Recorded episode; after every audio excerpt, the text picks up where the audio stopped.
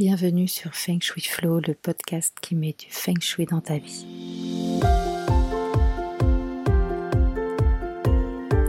Mon nom est Aude je suis expert Feng Shui. Je partage avec vous mes astuces pour faire de votre habitat un véritable compagnon de vie. Je vous montre également comment transformer votre lieu de travail en vecteur de réussite. Chaque semaine, venez découvrir comment recevoir plus d'abondance, améliorer votre santé, booster votre chiffre d'affaires, trouver l'amour, bref, comment profiter de tous vos potentiels et de chaque opportunité grâce à l'usage de principes feng shui simples appliqués à votre maison ou à votre bureau. Suivez-moi dans le feng shui flow, c'est parti.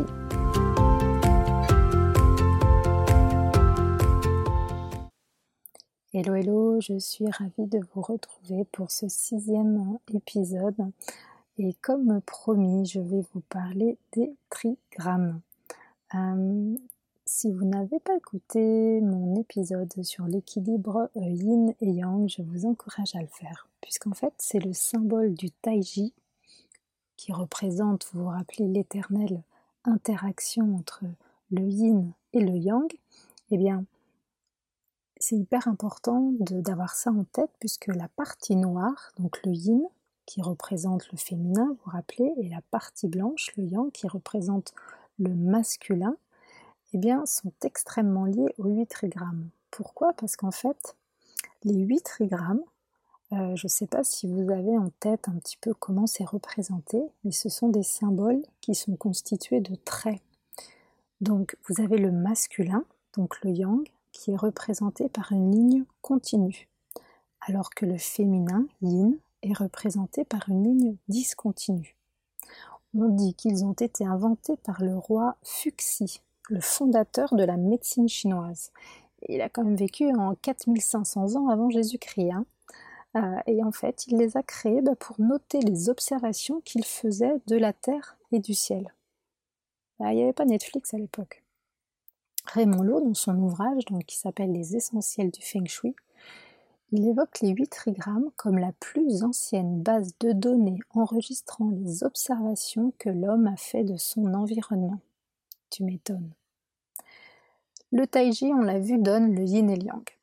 Donc en ajoutant un niveau, on peut soit ajouter une ligne yang, soit ajouter une ligne ligne. Vous êtes d'accord? Ce qui peut donc produire quatre paires C'est ce qu'on appelle les bigrammes. Si on rajoute maintenant une troisième ligne, pareil, elle peut être soit yin, soit yang. Donc on obtient huit symboles, ce sont les huit trigrammes. La ligne inférieure, celle du bas, elle représente la Terre.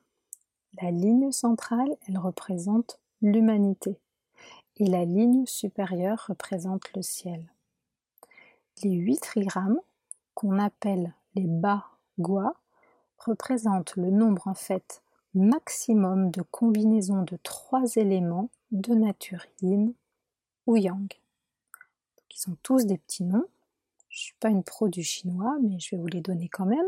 Nous avons Qian, Dui, Li, Zen, Xun, Kan, Zhen et Kun.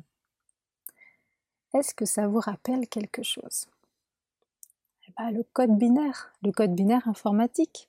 Vous savez, ce code qui est utilisé aujourd'hui dans le monde technologique, c'est bien un système à deux chiffres, dans lequel le bit peut prendre deux valeurs, le 0 ou le 1. Et grâce en fait à ces deux petits chiffres, on peut coder euh, des représentations euh, de tout, quoi, des, des, lettres, des chiffres, des mots, des images, des systèmes bien plus complexe.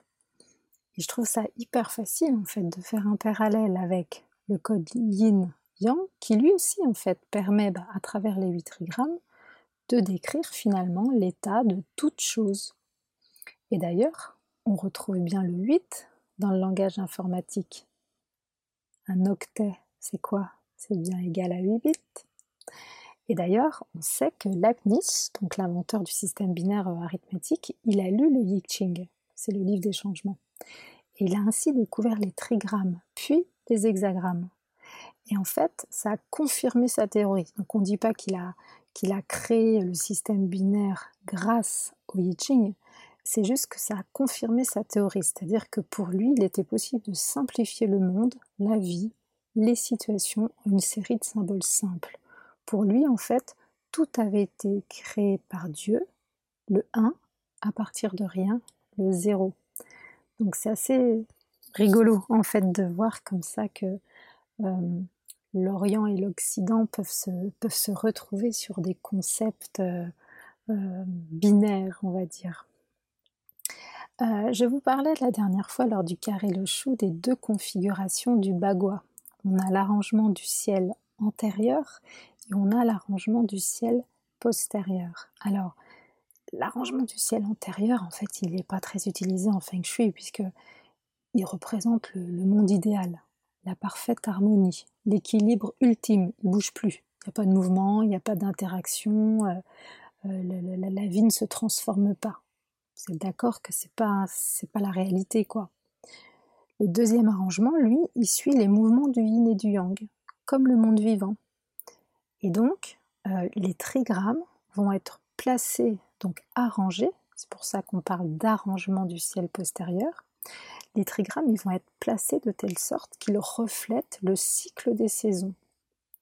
Donc, Contrairement aux représentations occidentales, c'est le sud qui est placé en haut et le nord qui est placé en bas. Et donc on a l'est à gauche et l'ouest à droite. Au début, ça peut être un petit peu perturbant. Alors en fait, pourquoi? Parce que le sud, il représente l'été. Il est symbolisé par le feu. Le sud, c'est le soleil au zénith. C'est pour ça qu'on le met en haut. Et si on tourne dans le sens des aiguilles d'une montre, en fait, l'été va d'abord faire place à une, intersaison en fait qui va être représentée par le sud-ouest qui est de nature terre, puis à l'automne et donc aux deux trigrammes qui sont liés au métal, l'ouest et le nord-ouest. Ensuite on arrive tout en bas du cercle, c'est le nord, c'est l'hiver qui lui est symbolisé par l'élément eau. Et cette eau, elle va nourrir le bois, qui permet, lui, après une intersaison au printemps, de naître arrivent donc les deux trigrammes, Est et Sud-Est. Et la boucle est bouclée, comme on dit. Ce cercle, en fait, il peut être aussi représenté en carré, et donc c'est pour ça qu'on peut le rapprocher finalement d'une autre grille, le carré magique ou le carré Loshu, ce qu'on a vu la dernière fois. Alors, maintenant, si je vous donne un petit peu les caractéristiques des huit trigrammes. Alors, les trigrammes, en fait, sont des symboles qui représente les phases transitoires de toutes les situations possibles, alors qu'elles soient relatives à la nature ou à l'homme. Comme on l'a vu, ils ont un genre masculin ou féminin. Ils sont aussi associés aux orientations cardinales et donc aux cinq éléments. Mais ce n'est pas tout. Euh, ils portent aussi en eux des caractéristiques qui sont liées aux couleurs, aux organes, à des types de personnalités, même à des animaux.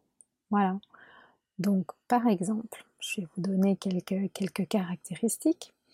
Euh, le, trigramme qui est composé de trois traits pleins, donc trois traits yang. C'est Kian le créatif. Il porte le numéro 6, qui représente le nord-ouest, et en élément, c'est le grand métal eh bien, c'est aussi le trigramme qui représente le père, l'époux. Donc, par exemple, voyez, moi, si je fais une, expertise et que dans une maison, en fait, le, père a, du mal à prendre sa place, par exemple, ou qu'il y a des, euh, qu'il y a des soucis de santé qui concernent plus le père, etc. Comme la zone liée au père, en fait, pour la maison, hein, c'est le nord-ouest, euh, je vais regarder effectivement euh, s'il n'y a pas quelque chose dans cette zone qui peut poser problème. Je ne sais pas si vous savez, mais en fait le feng shui c'est une des branches de la médecine, euh, de la médecine chinoise. Et on retrouve bien évidemment, comment dire, ces, ces 8 trigrammes dans l'enseignement qui est lié à la médecine chinoise. puisque chaque trigramme représente des membres et des organes. Et donc le lien trigramme organe phase, donc élément, euh, il est essentiel. Et en acupuncture, on va aussi l'utiliser euh, puisque les 8 trigrammes sont liés aux 8 méridiens qu'on appelle les 8 merveilleux ou les 8 curieux. Donc finalement, euh, de même que le Feng Shui va utiliser par exemple le cycle de production des éléments, la médecine chinoise, elle va s'en servir pour faire le lien entre les différents organes. Et euh, le concept, c'est que tant que les éléments sont équilibrés, la personne est en bonne santé. Et s'il y a des équilibres, eh ben on essaye de le, de le, de, l'annihiler, si vous voulez, pour euh, justement toujours chercher cet équilibre. Alors, euh, je vais peut-être vous donner un exemple. Par exemple, je ne suis pas une spécialiste de la médecine chinoise, mais le trigramme Kan, par exemple, il a pour élément l'eau. Et l'eau, c'est tout ce qui est lié aux reins, à la vessie, aux organes génitaux. Alors, le trigramme Li, par contre, lui, c'est le trigramme du feu. Et il est assimilé au cœur et aux yeux. Eh bien, on dit toujours qu'en cas de trouble cardiaque, par exemple, il faut éviter les excès de sel. Pourquoi? Parce que le goût salé, ça correspond à l'élément eau. Et que dans le cycle de production, on l'a vu avec les cinq éléments, eh bien, euh, enfin plutôt le cycle de destruction, là en l'occurrence, l'eau détruit le feu. Et donc ce sel détruit le cœur. Vous voyez? C'est comme ça qu'en médecine chinoise, en fait, on peut retrouver les mêmes notions de cycle de production, de cycle de destruction euh, entre bah, les 8 trigrammes et les 5 éléments. Voilà. Donc vraiment, en fait, euh, je voulais absolument vous parler des 8 trigrammes, même si c'est un petit peu compliqué de le faire sur un podcast parce que vous ne pouvez pas les visualiser. Mais ces trigrammes ont vraiment permis de modéliser les mouvements du chi. Euh, et vraiment, chaque trigramme représente un modèle de mouvement et de changement. Et donc, euh, voilà, ils ont des caractéristiques qui relèvent euh, de, l'étude de la nature, des saisons, euh, de certains comportements humains, les goûts, les organes, les points cardinaux, des couleurs. et donc, poser le bagua en fait sur le plan d'une maison permet bah, à l'expert feng shui de déterminer les caractéristiques des secteurs et c'est et c'est comme ça en fait qu'on définit ben, les agencements, euh, euh, les couleurs et les matières appropriées à chaque, euh, à chaque secteur. Voilà. Donc j'espère que vous avez apprécié cet épisode, peut-être un petit peu plus technique que les autres, quoique. et puis ben, je vous dis rendez-vous à la semaine prochaine. Ciao Merci pour votre écoute d'aujourd'hui. Pour aller plus loin, n'hésitez pas à lire les articles très détaillés que j'écris chaque semaine sur le blog de mon site fengshui-expert.fr. Pour ne rien rater des prochains épisodes, suivez-moi sur votre plateforme de podcast préférée ou sur mes réseaux sociaux. Vous me trouverez sous le nom Aude à la déco. Merci beaucoup, à bientôt et d'ici là, restez dans le flow.